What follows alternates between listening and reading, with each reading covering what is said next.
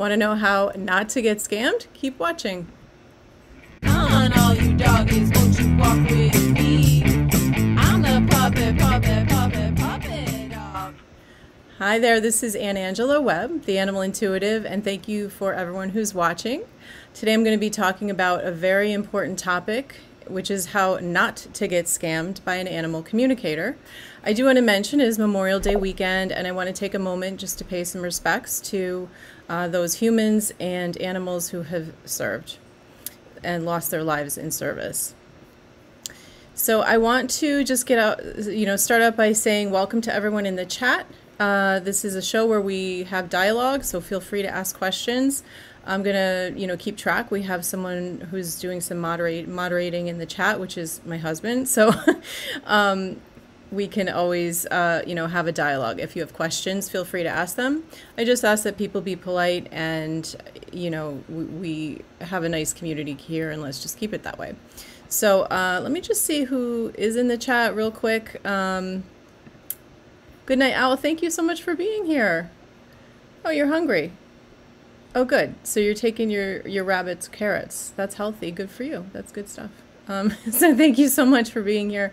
And uh, I've missed everyone, too. I've missed being here.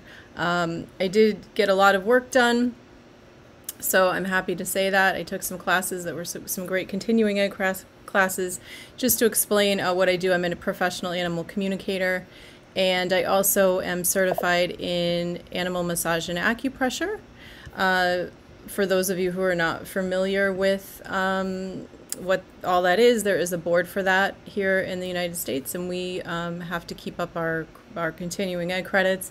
And I run a business. I have private clients and teaching, so um, I needed to take some time here and there just to um, get that continuing ed stuff done. And it was great to be doing some learning. It was a lot of fun, and it's always refreshing. So... Um, So um, I want to also mention that anything I say in these videos is for educational and um, entertainment purposes. I am not a veterinarian. I am an animal communicator, which means that I understand what animals are thinking and feeling. I've been doing this for almost two decades professionally, and uh, you know, I also am a licensed clinical social worker. So I mention that because Uh, I'm going to be talking a little bit today about uh, narcissism, and I just want to mention that I am not diagnosing anybody with narcissism, and I am not here to explain how to diagnose anyone. I don't want anyone to use this information to go diagnosing people or calling people a narcissist. Uh, it's just that some of these traits that we find in narcissism, to some degree, can be found. Ah, I just realized that my... my good mic has not been on this whole time. Um, so I apologize for the sound. Probably wasn't very good there for a moment. Uh, let me just make sure that we are good with the audio. Doo, doo, doo.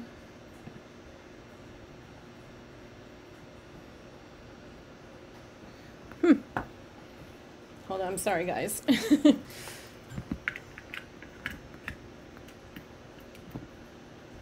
Yeah, I know the audio was probably really bad there in the start, so uh, I apologize for that, and hopefully we are back on track here.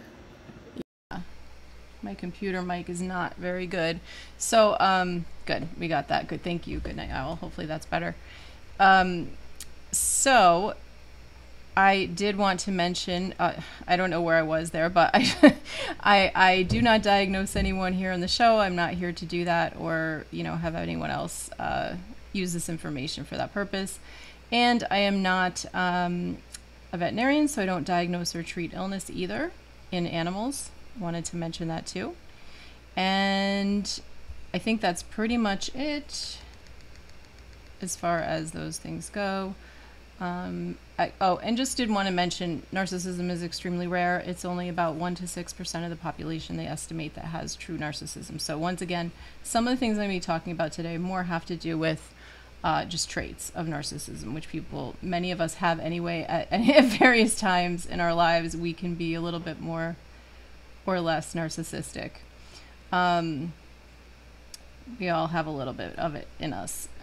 So, um... I do, I am trying to just bring something up here. I'm sorry. Doing a little bit of tech stuff as usual. All right, well, that's not coming up. Um,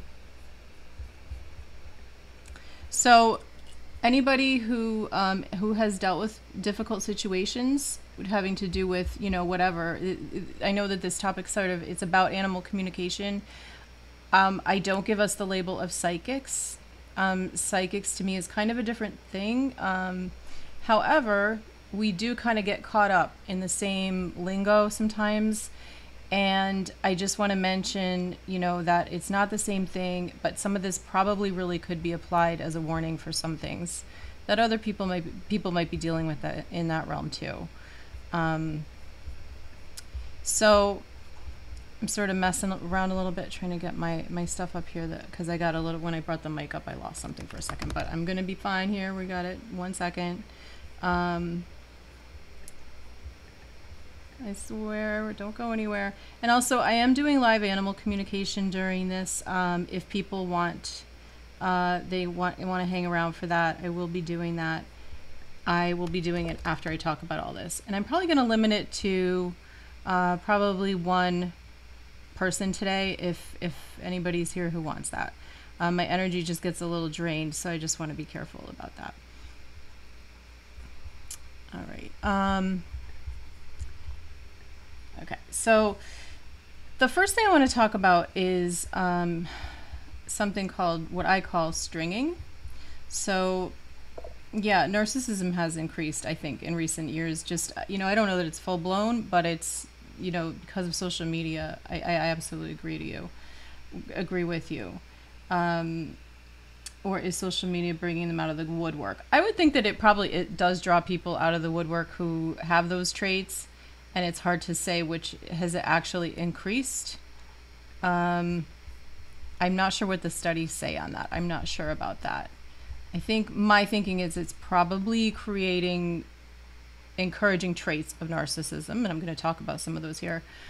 Um, so stringing to me is like you're the never-ending client. This is the first thing I want to talk about. So this would be like making it seem like you need that animal communicator, rather than reinforcing your own tu- intuition and just supporting your own ability to know and understand your pet. So as an animal communicator, um, you know, I'm there to understand what your animal's thinking and feeling. And, you know, if you're having problems with various issues, we can support you in that. And part of our job sort of is to help point you in the direction where you could be picking these things up, or identifying where you have already picked them up and maybe haven't recognized it. So I teach, and so many people I find when I'm teaching, like instantly, I don't even know if I've ever had a student, I think I've said this before, I don't think I've ever had anybody not be able to identify very early on when we start showing them, you know, how to identify animal communication and what it feels like, um, and how it manifests, or how you know you're doing it. I don't think I've ever had a student not be able to identify a time when they have communicated with an animal. So to me, this is something that we all are born with. We not, don't necessarily have, you know, the encouragement to bring it out. It's just not something in our society. It's not really taught in schools. Um, I guess I don't think it is at this point, not that I'm aware of.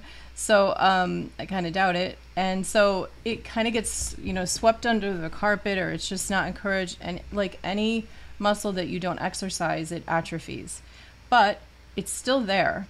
And, you know, if you identify it yourself, that's great. But a lot of people just don't realize they're doing it. And so they become interested in it. They think, oh, that sounds neat. And they maybe take a class or come watch a show like this. And they're able to see where they have already been doing it. We want to help you as an animal communicator um, to identify that. We have a code of ethics, and I'm going to talk more about that. And that's part of that. So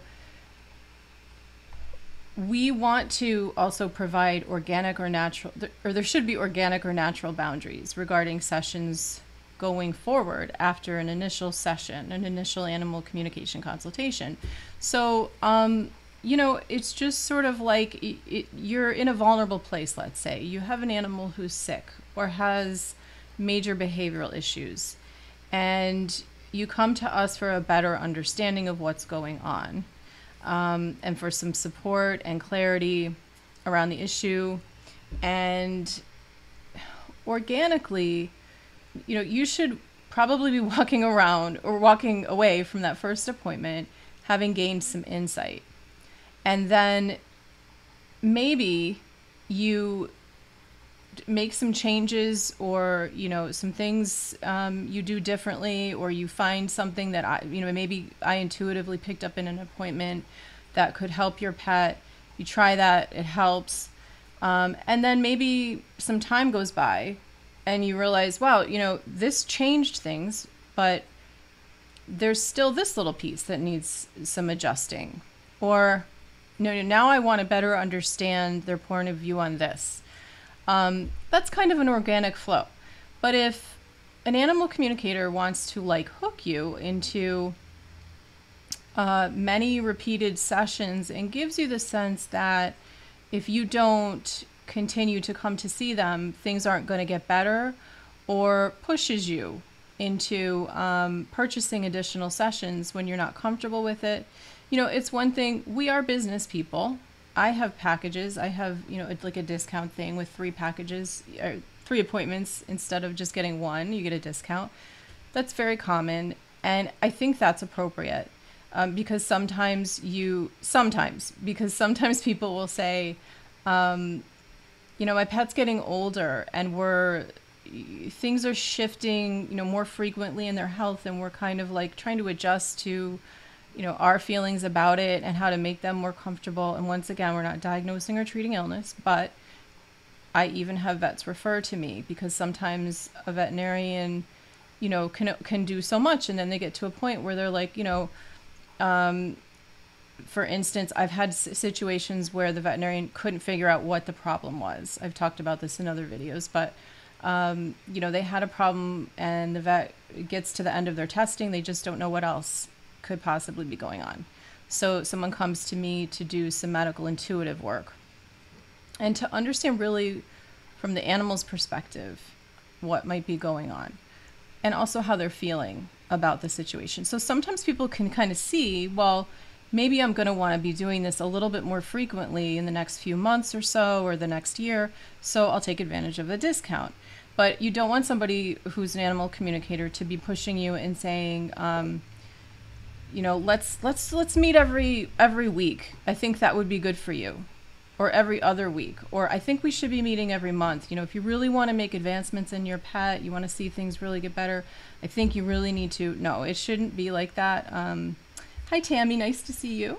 Um, we need to, you know, make sure that we have those boundaries. Um, okay, so this kind of gets into where I'm going to talk a little bit about the whole narcissism, you know, diagnosis and that kind of a thing, and what and the traits and things like that. So there's just these different qualities um, that come along with uh, narcissism, and there's kind of the the umbrella, you know, what is narcissism? So I'm gonna actually just read straight from a page for that because I don't have it memorized. I wish I had the memory, but I don't. Do you do that?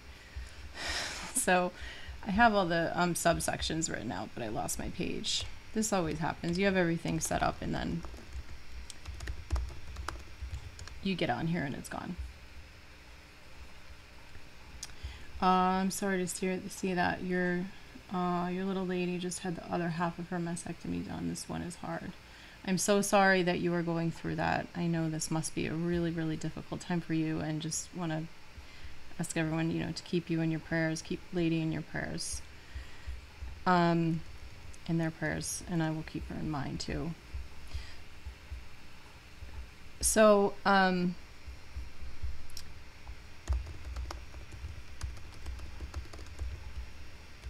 sorry, I'm going to be right there.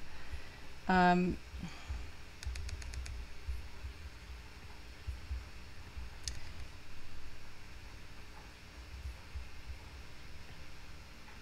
Okay, thank you for bearing with me.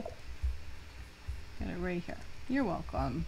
Absolutely. We like to support people here. We know we're all animal lovers, and we've all been through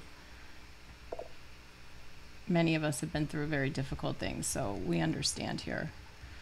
Um, all right, so in the D S M five, which is a diagnostic and statistical manual, um, narcissist, which is how we, where the definitions are of all these different personalities or mental health issues, um, narcissistic personality disorder is defined as compromising a pervasive pattern of grandiosity in fantasy or behavior, a constant need for admiration, and a lack of empathy. It begins in early adulthood and is present in a variety of contexts. And then there's there's five out of nine criteria. So I'm going to talk about a few of the main ones that I see come up sometimes when we're dealing with um, people in the animal communication or other, you know, worlds of the, the psychic realms, if you want to call it that. Um, and I do just want to, I just want to reiterate, I, I haven't said this actually, most animal communicators get into this because they want to help you and they want to help your pet. So um, I'm definitely not putting down animal communicators in general or any specific, you know, I'm not trying to put down any specific animal communicator. I'm not referring to any specific animal communicator. I'm just giving examples of things I've run into here and there and have heard about. So these are just things to help keep you protected and safe, and think, things to keep you alert and aware of, because when you're in a vulnerable position um, with your pet, sometimes it helps to, you know, just be a little bit more aware of how you might be taken advantage of. And, you know, don't go into these things thinking I'm going to get taken advantage of. If you found an animal communicator, you've been referred to one um, who somebody says is great and they trust them and they're wonderful, um, you know, I would probably go in not being too concerned about it. But this is just to so you know what those red flags are should they come up. So, again, this is superficial and exploitative relationships. Um, That is one of the D S M, um, one of the traits. So relationships are based on surface attributes and not the unique qualities of others. And people are only valued to only to the extent that they're viewed as beneficial. So that would be where somebody who's an animal communicator or otherwise would be, um, you know, you can use this in any business actually. Um, think about this. Uh, if you're looking to invest in something. So if you get the feeling that somebody is um, basically not concerned about you as a person or your animal, um, it's more about, you know, they're acting like you have a relationship and they're acting on the surface like they're concerned, but you just get the feeling that um, it's more about the money and it's more about them gaining something from you. So as I mentioned, you may start to pick those things up if someone's pushing packages more than is, you know, should be um, reasonable, more than seems necessary. That's just an example.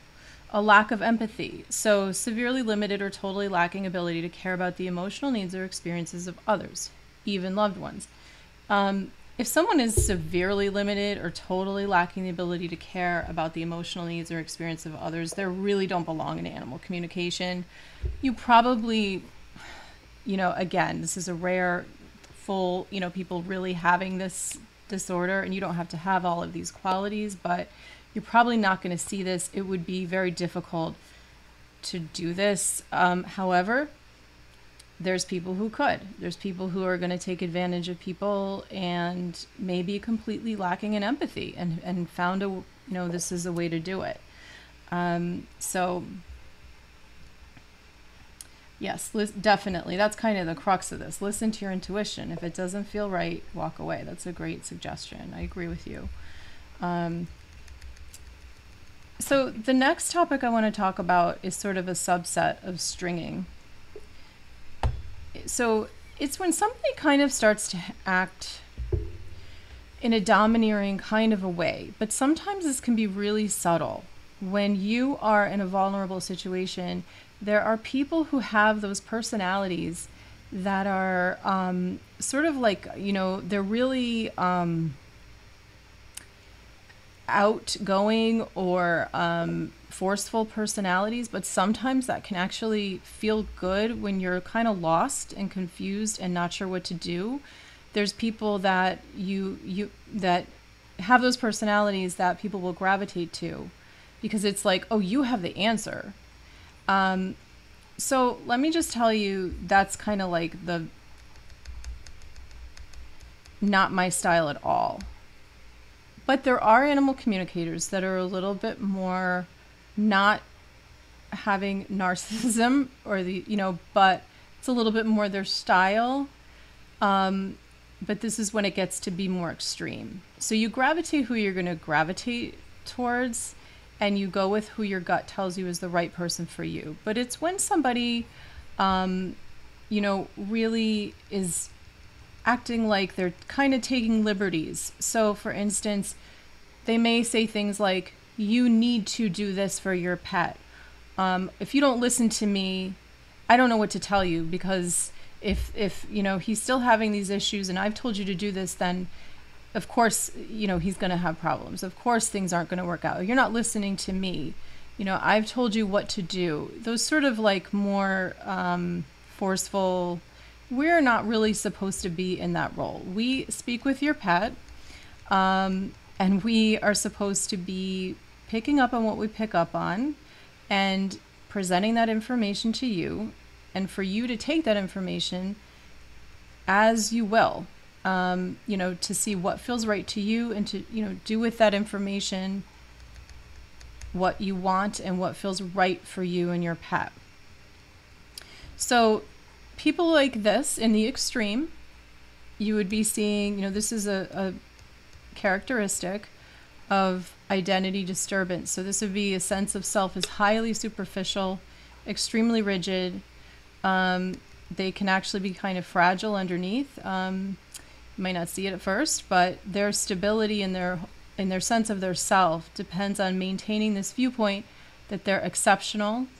Um, there's a grandiose sense of self, and it can be easily threatened. So if you disagree with them and they come back at you really forcefully, like, you know, you're wrong, this is what I said to do, or I can't believe that you're, you know, you don't understand this. What's the matter with you? You're, you just don't get it. You're not, they kind of put you down a little subtly, like making you feel like, um, you know, why don't you get that this is the way to go?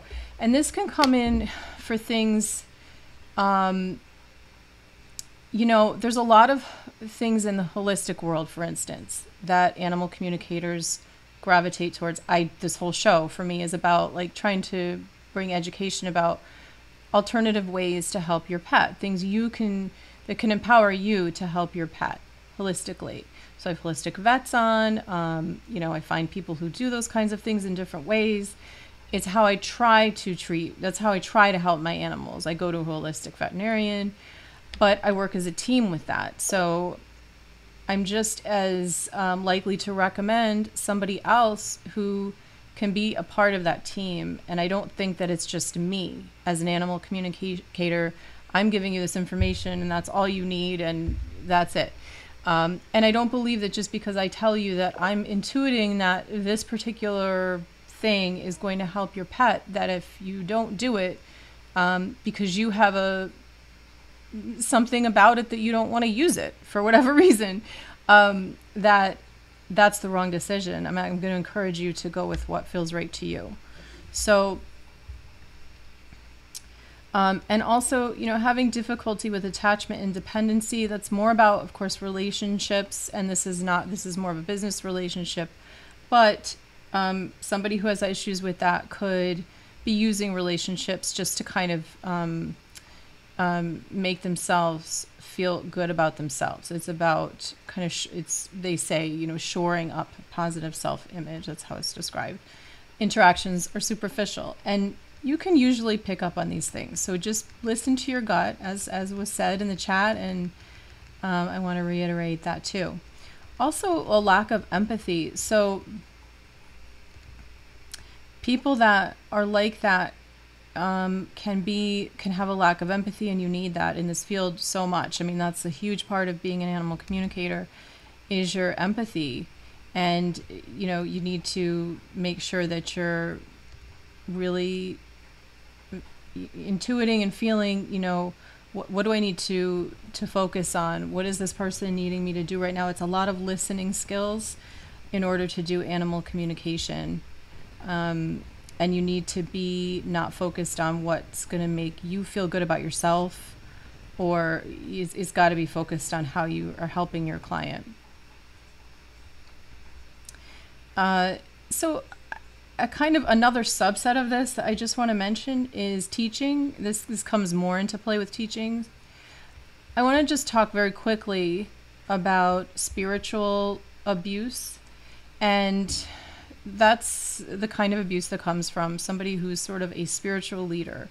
And now, just want to say, I don't see myself as a spiritual leader. However, in this field, you can kind of get into that territory where, you know, if if I sort of have, like, I've been doing this for a long time, and I'm I'm going to share that information in a teaching environment. Um, I know that when I was a little animal communicator, like when I started out, there were certain people that I sort of held in high esteem, that people that were around a really long time.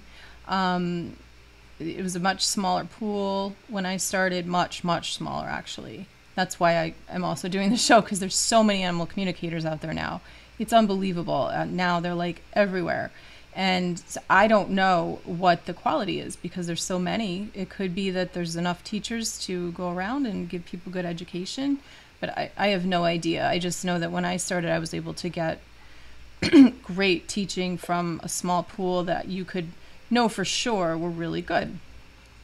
So that's why I'm doing this for you, so that you can have some information, um, some things I've learned from being in the field. But anyway, so if you begin to see people as sort of a leader and they take advantage of that, um, of course, there's going to be a little bit of a different, um, you know, um, dynamic when somebody's been doing something for a while, you're learning from them. Uh, you know, that's okay to have respect for them and what they do. You probably want to have respect for them and what they do if you're going to be paying them money and taking classes from them and learning from them.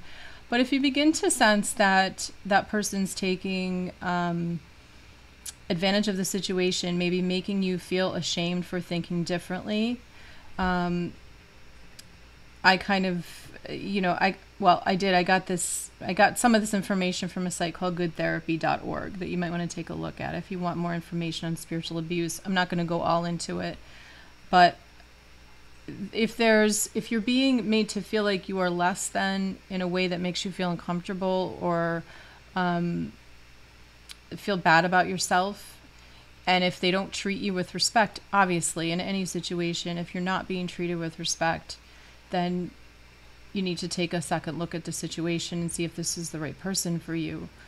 Um, make sure that your individuality is appreciated and welcomed.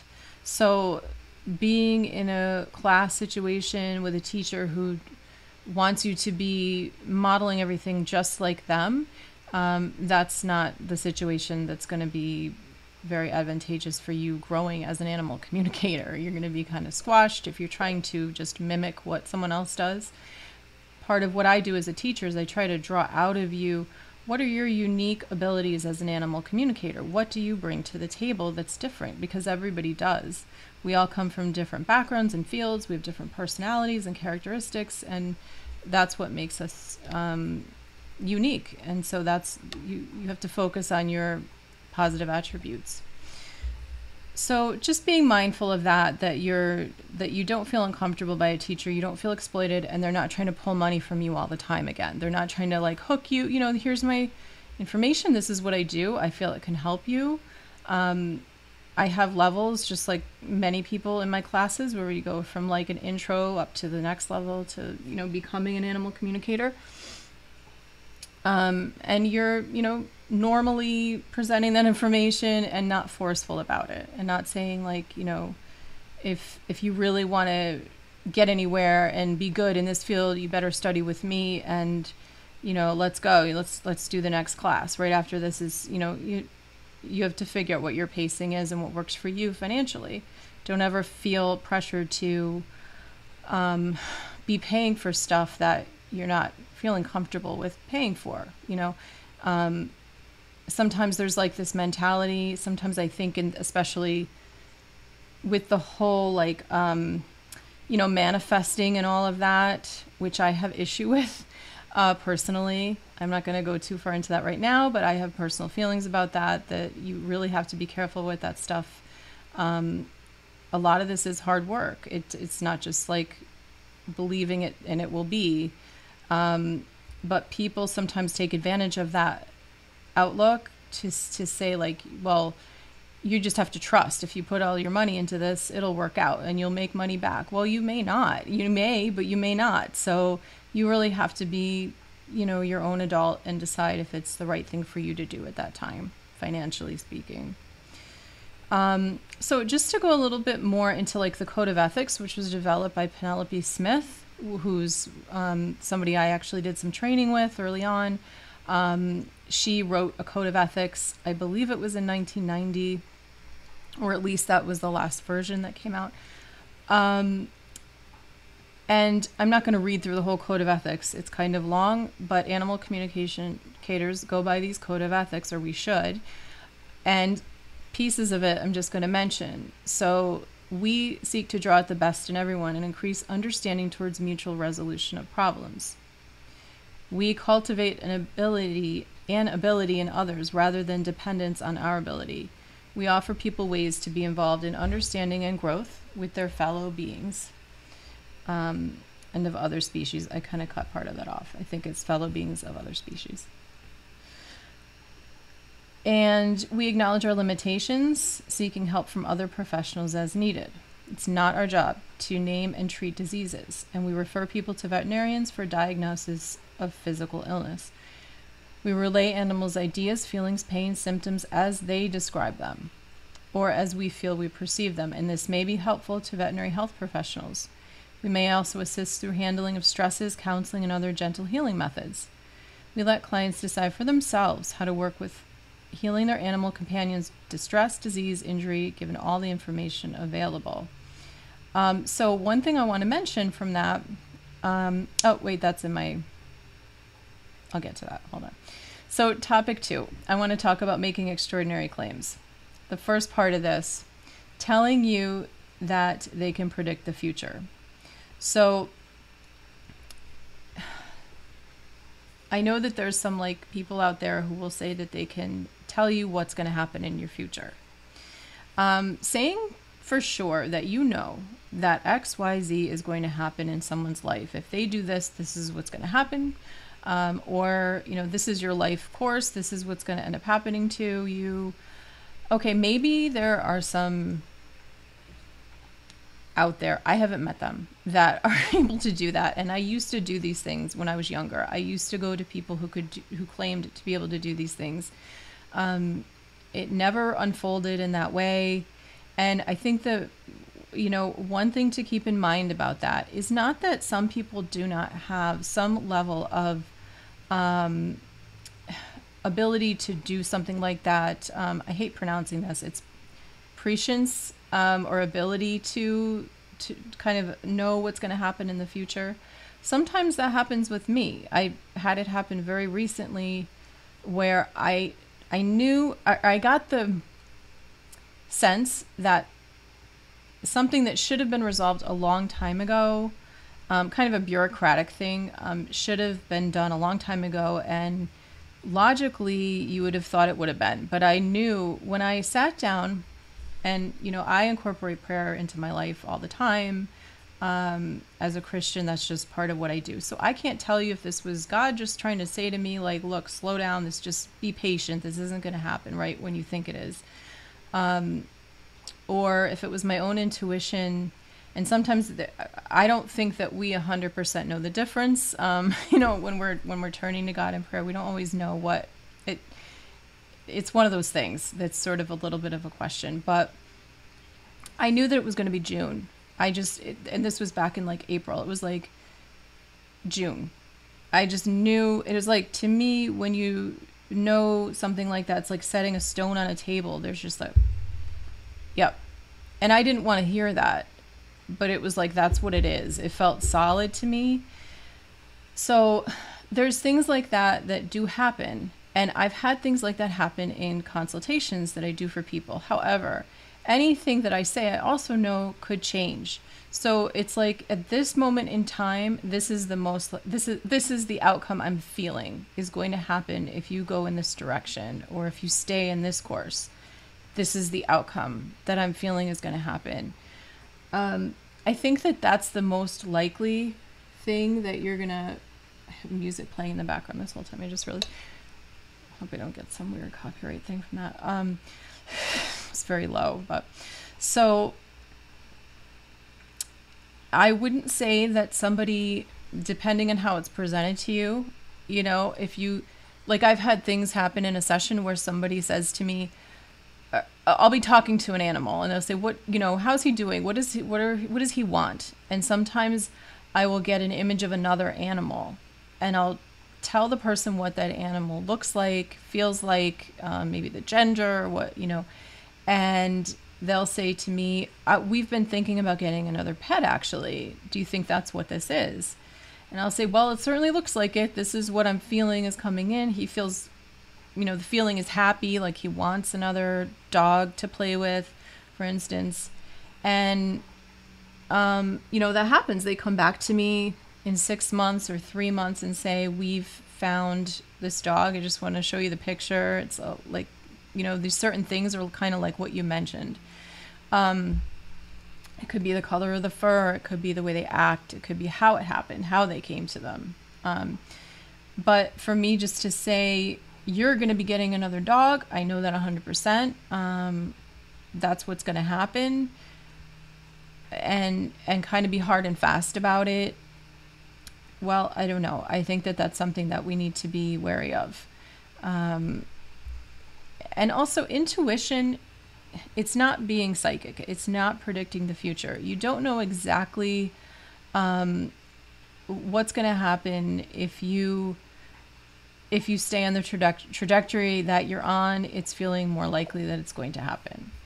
Um, but things can change that. So like it's that butterfly effect thing. So saying your intuition should be used as a guide, not a magic looking glass. I think that's a very good way to put that. Yeah, definitely.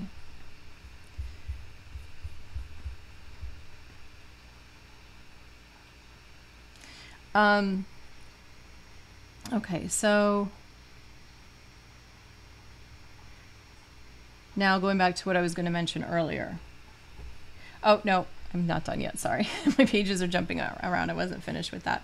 Um, that kind of goes back to something I did mention earlier, and that is about um, that excessive need for attention aspect of like narcissistic traits. That's kind of where that would fall in. So sometimes people will do this, you know, they'll act like they know the future because they feel that that makes them special.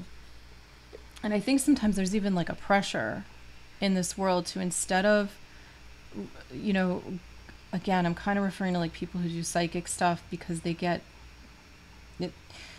But sticking with animal communication, I just think people are people know what I'm talking about, maybe from maybe more if they're familiar with with the, when they've seen psychics. But when we're talking about animal communication, um, again, hopefully we're not doing that as animal communication as animal communicators, but needing to be the center of attention um, is is a big part of that. So when you can't sort of just let that go and say, I don't necessarily need to know the future. I can tell you intuitively what I'm picking up. And just ask yourself, is this person speaking genuinely? Um, are they telling you what you want to hear? So that would be a big problem if they're telling you something because it just sounds like, you know, what they think that you want the future to be. Because sometimes as an animal communicator, the truth is really hard. Um, to tell people.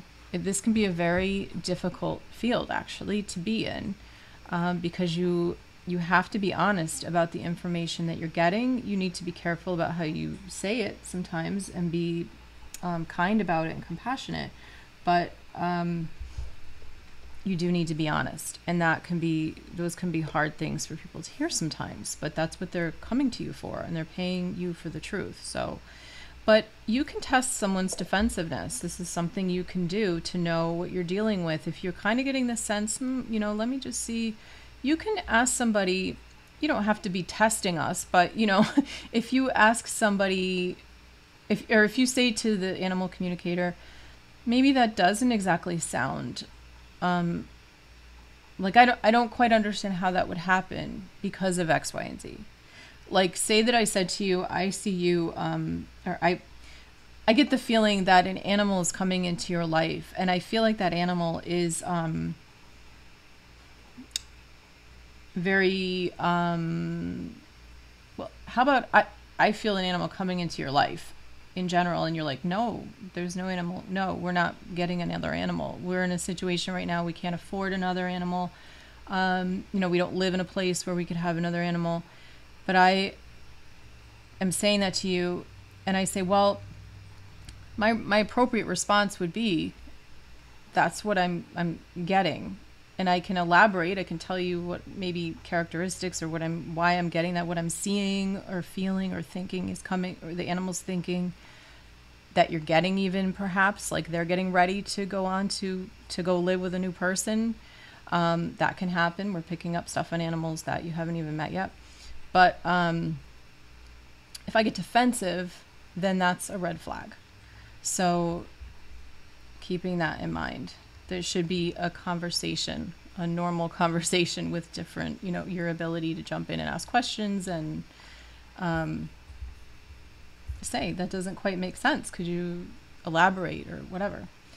Um, why is it that one of that one of my cats, Pearl, always rubs all over me when I'm listening to one of your lives? Oh, that's so great. Definitely could just be that she's that you're focused and you're focusing in on animals. Animals love that. When we're, I shouldn't say love, but they're drawn to it. When we're like like the studying that I've been doing, like when I go into that place of really focusing on how to help animals with certain things that I've been reviewing or learning, I find that my animals come to me more. They're because they're picking up what you're thinking and feeling all the time.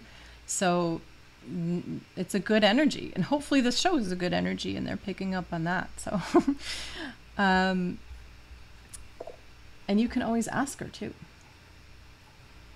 There you go. We were looking to get four cats at once. Wow, they found us at the time when they needed someone desperately. Very cool. Very cool, that brave of you to get four cats at once. Um, good for you. So there should be enough of the conversation. Thank you. I hope so, that she likes the sound of my voice. I'm sure I would love Pearl. Um, yeah, there should be enough of the conversation that just lines up for you. It just feels right and makes sense to you. Um, so make sure a person can acknowledge too if they're, uh, oh, you weren't looking. Very interesting. You weren't looking and they found you. Okay, interesting. Um, If the person can't acknowledge mistakes, so I'm not God, I can't always, you know, know everything. Just like any field, you're, you hope that the person is practicing, you know, good practice, that they've done their learning that they need to do, that they've, they're, they're, they're practicing good, can't find the term, but they're like, I meditate or I ground myself before every consultation. You want somebody that you get the feeling that when you go into your consultation that they're grounded, um, that they're not coming in like all hyper and chit-chatty and all over the place. And, you know, you can be friendly, but so you'll have a sense of that. So, but however, people do make mistakes. Um, I am not perfect, and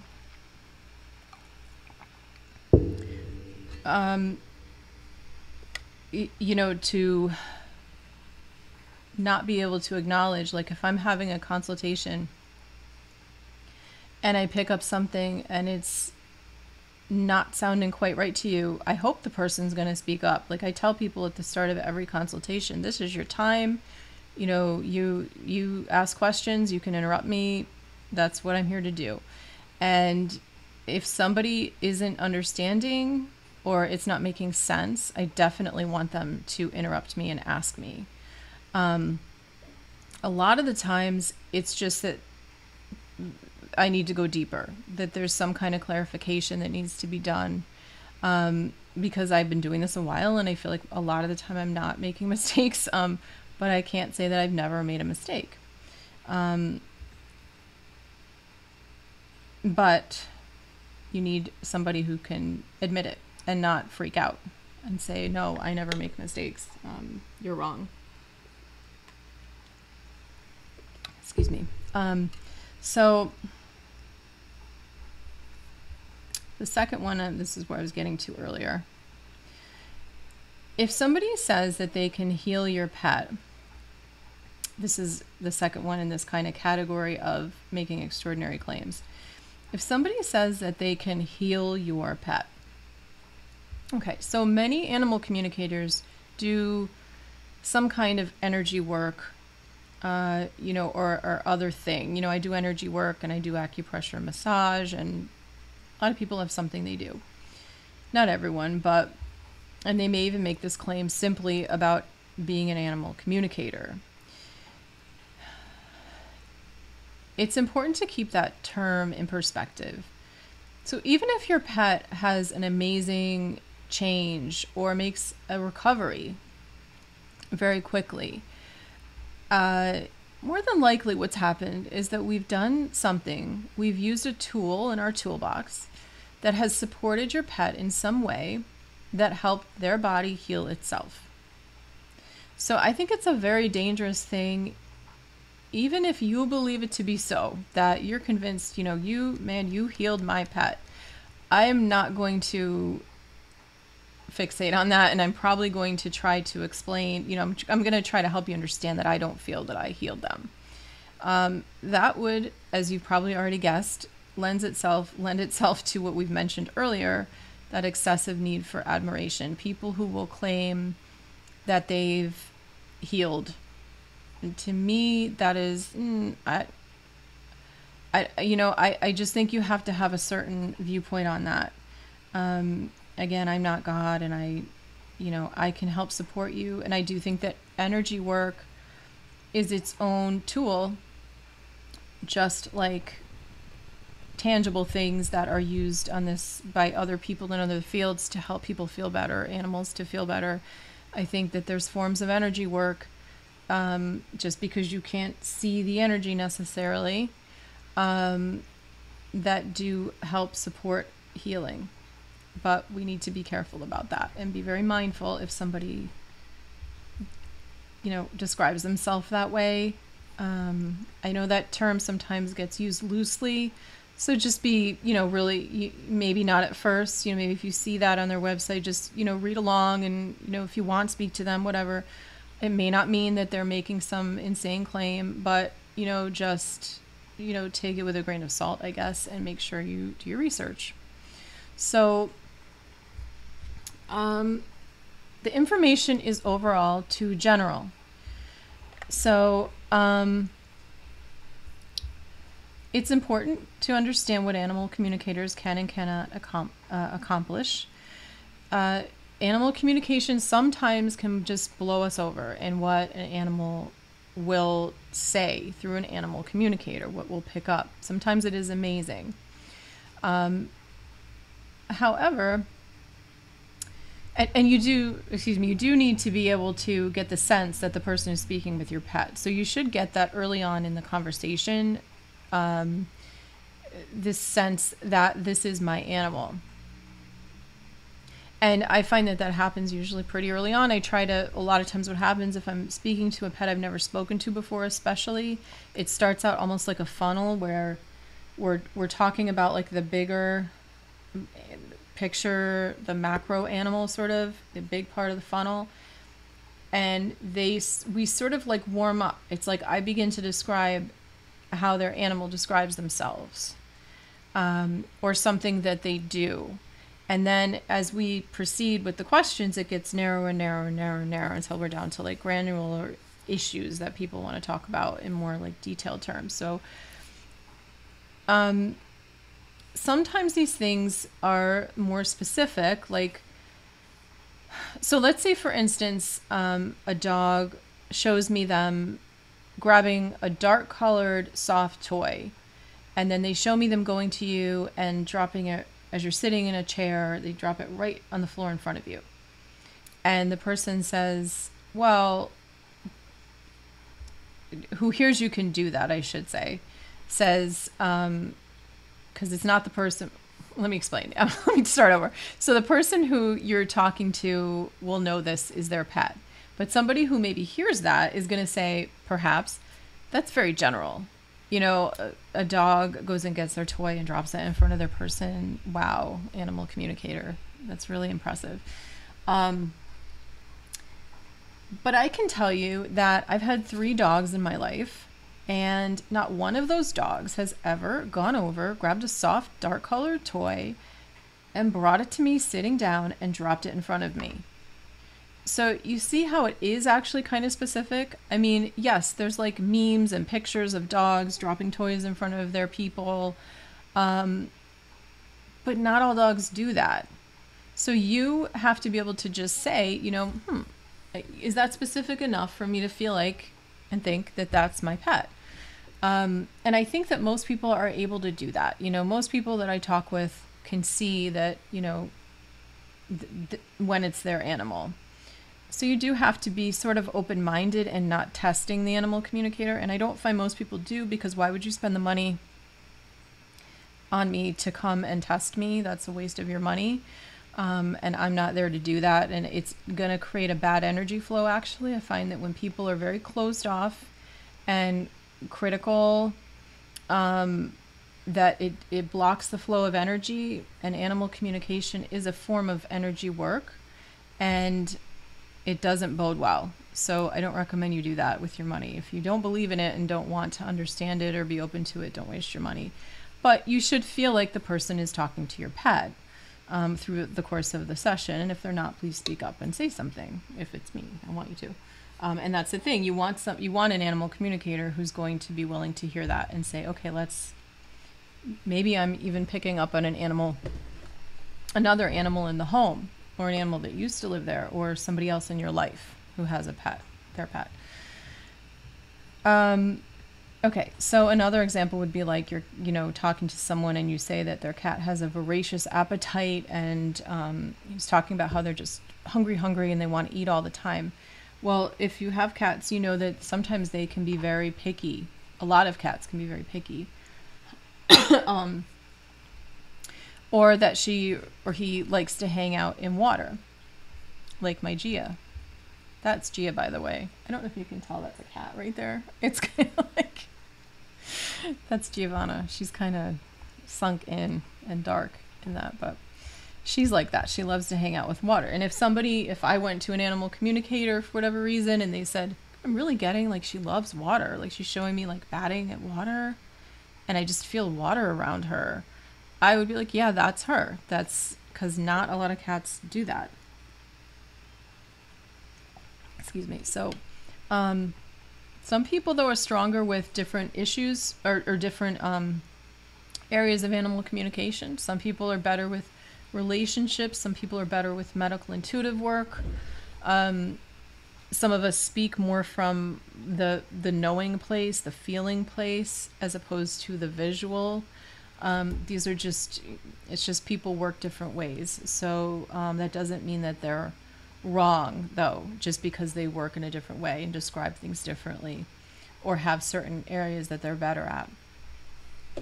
But keep in mind, this is going back to this whole issue of um, you want people who um, their their sense of self is not going to be, they're not going to get threatened. They don't have this need, this grandiosity, like I'm the best and you can't ask me a question. And um, you know, if you say to me that you're not sure that's my pet, I'm going to be willing to work and see what, how do we make sure we've got your pet in the session. So um, also uh, Okay, the the another topic I want to talk about is fishing. So I actually hadn't included part of this in my original, when I was outlining this. I had asked my husband what he thought, you know, was I missing anything? Was I not thinking of anything? You know, had I missed something? And he said, well, of course, just, you know, making sure people are wary of phishing, like social media. And I hadn't really thought about it, because for me, I actually don't want to know anything about people when I do their first session, especially. Of course, if they're repeat clients, I'm going to know something. I'm going to know some things about them.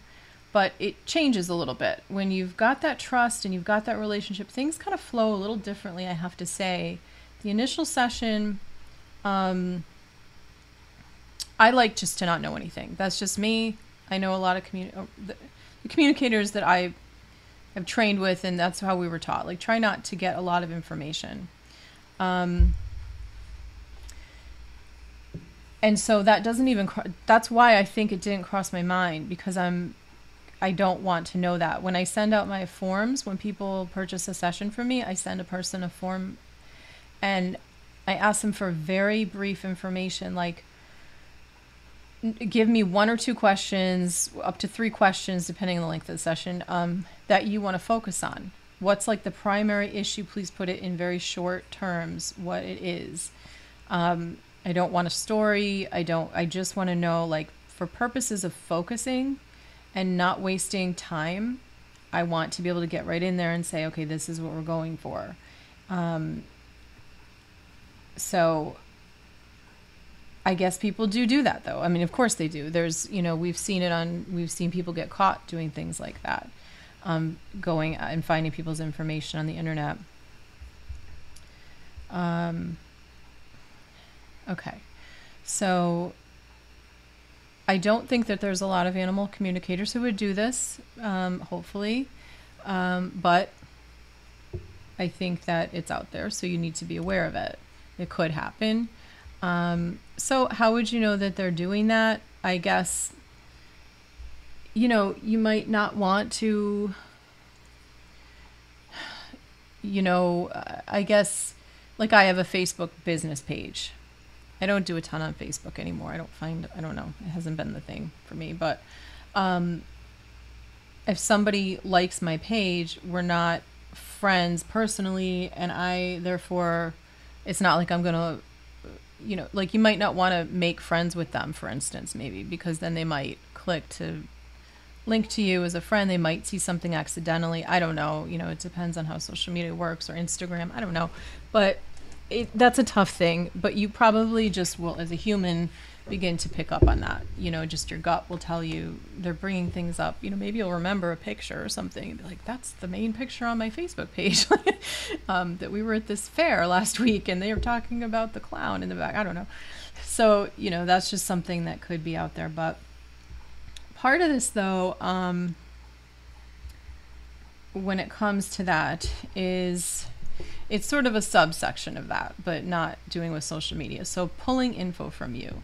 And this is my final one. Um, so one of the reasons that I started to do animal communications here, live on here, was to show the world that animal communicators can know things and, you know, sort of to prove my abilities. It was to help people understand what this is, to help people understand what anim- that animals have thoughts and feelings. I think it, I think it's a world that not enough people understand or know about. It's gaining some traction, but it still isn't, like, I don't think people totally get it all the time. So I think this is a good way to teach people about it. And also I do other things on here too, like the acupressure and massage. So, um, but I don't think that this is like a woo-woo thing, as I mentioned. I think everybody can do it if they want to, and they, you know, some have maybe more of the ability naturally than others, like anything. But if you work at most things, you can, if you really want to really put your time to it, you can. Uh, so somebody who's pulling information from you during a consultation, that would be like, um, so I'm actually, I should have put a solid example for myself. I'm trying to think of something solid. I'm having trouble. But basically, you know when it's, ha- well, if you're aware, you know when it's happening, because they're, they're kind of asking you questions more than they're giving you information. Um, so, you don't want somebody who's like going through a list of questions about your life and their life before they get into the animal communication. You know, that sometimes when you're speaking with someone's pet, you do need to, it is a conversation. So keep that in mind. Um, this is not like a tarot card reading. It's a conversation where um, energy is flowing back and forth and it has to keep moving forward. So if I give you information that I'm getting from the pet about something that you asked me, now what? Like, now, okay, so next. So I might say to you, um, so what else do you want to know? Or, um,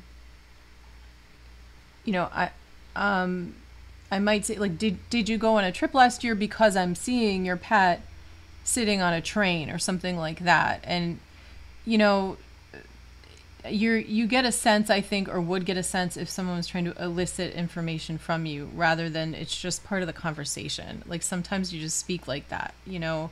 I try to be careful not to put things in the form of a question for that reason, but I'm a person and, you know, it's just natural talk sometimes. Um, so just be aware that they're not trying to, to like pull information during the conversation as opposed to giving you information.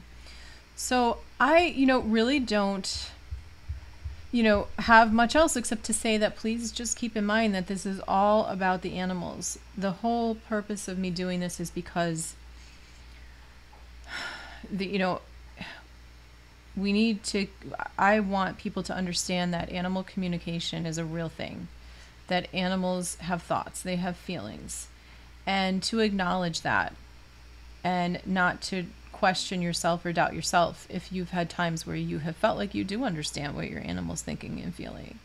Um, but also to, you know, just give you an opportunity to maybe, if you're thinking about for the first time hiring an animal communicator, have a resource to be able to say, okay, these are just the things I need to think about. I also think that it's an interesting um, topic. I'm a, I'm a licensed clinical social worker, so I like talking about um, psychology topics too.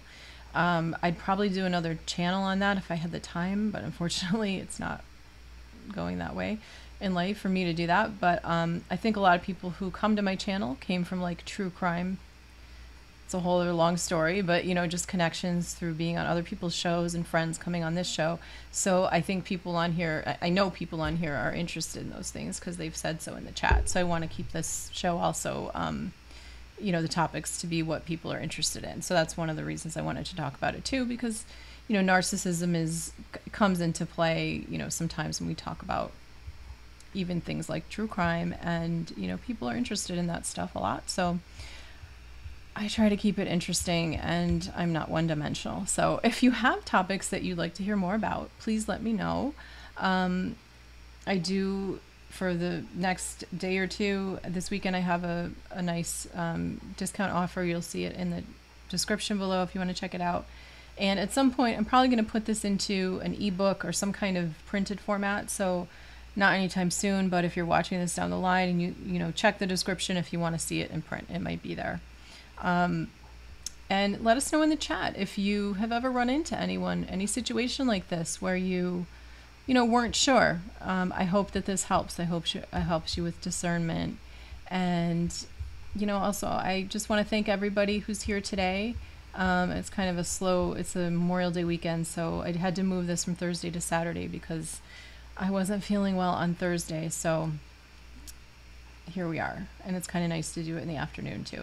A little bit more energy. So um, thank you everybody who's here, and it's so good to see everybody back. I'm glad to be here, and um, you know, have a good rest of your weekend.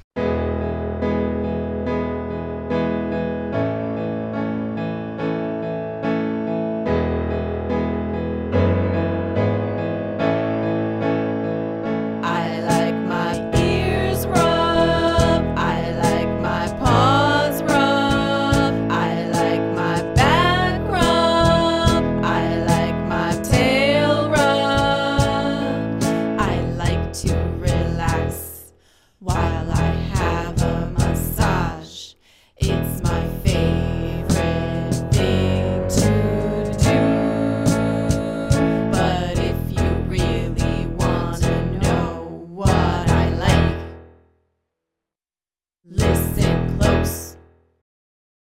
Rub my belly, rub my belly, rub my belly, my belly, my belly. Rub my belly, rub my belly, rub my belly, my belly, my belly. I like my ears rubbed, I like my paws rubbed, I like my back rubbed, I like my tail rubbed. I like to relax, a massage and some snacks. It's my favorite thing to do. But if you really want to know what I like, listen close. Rub my belly.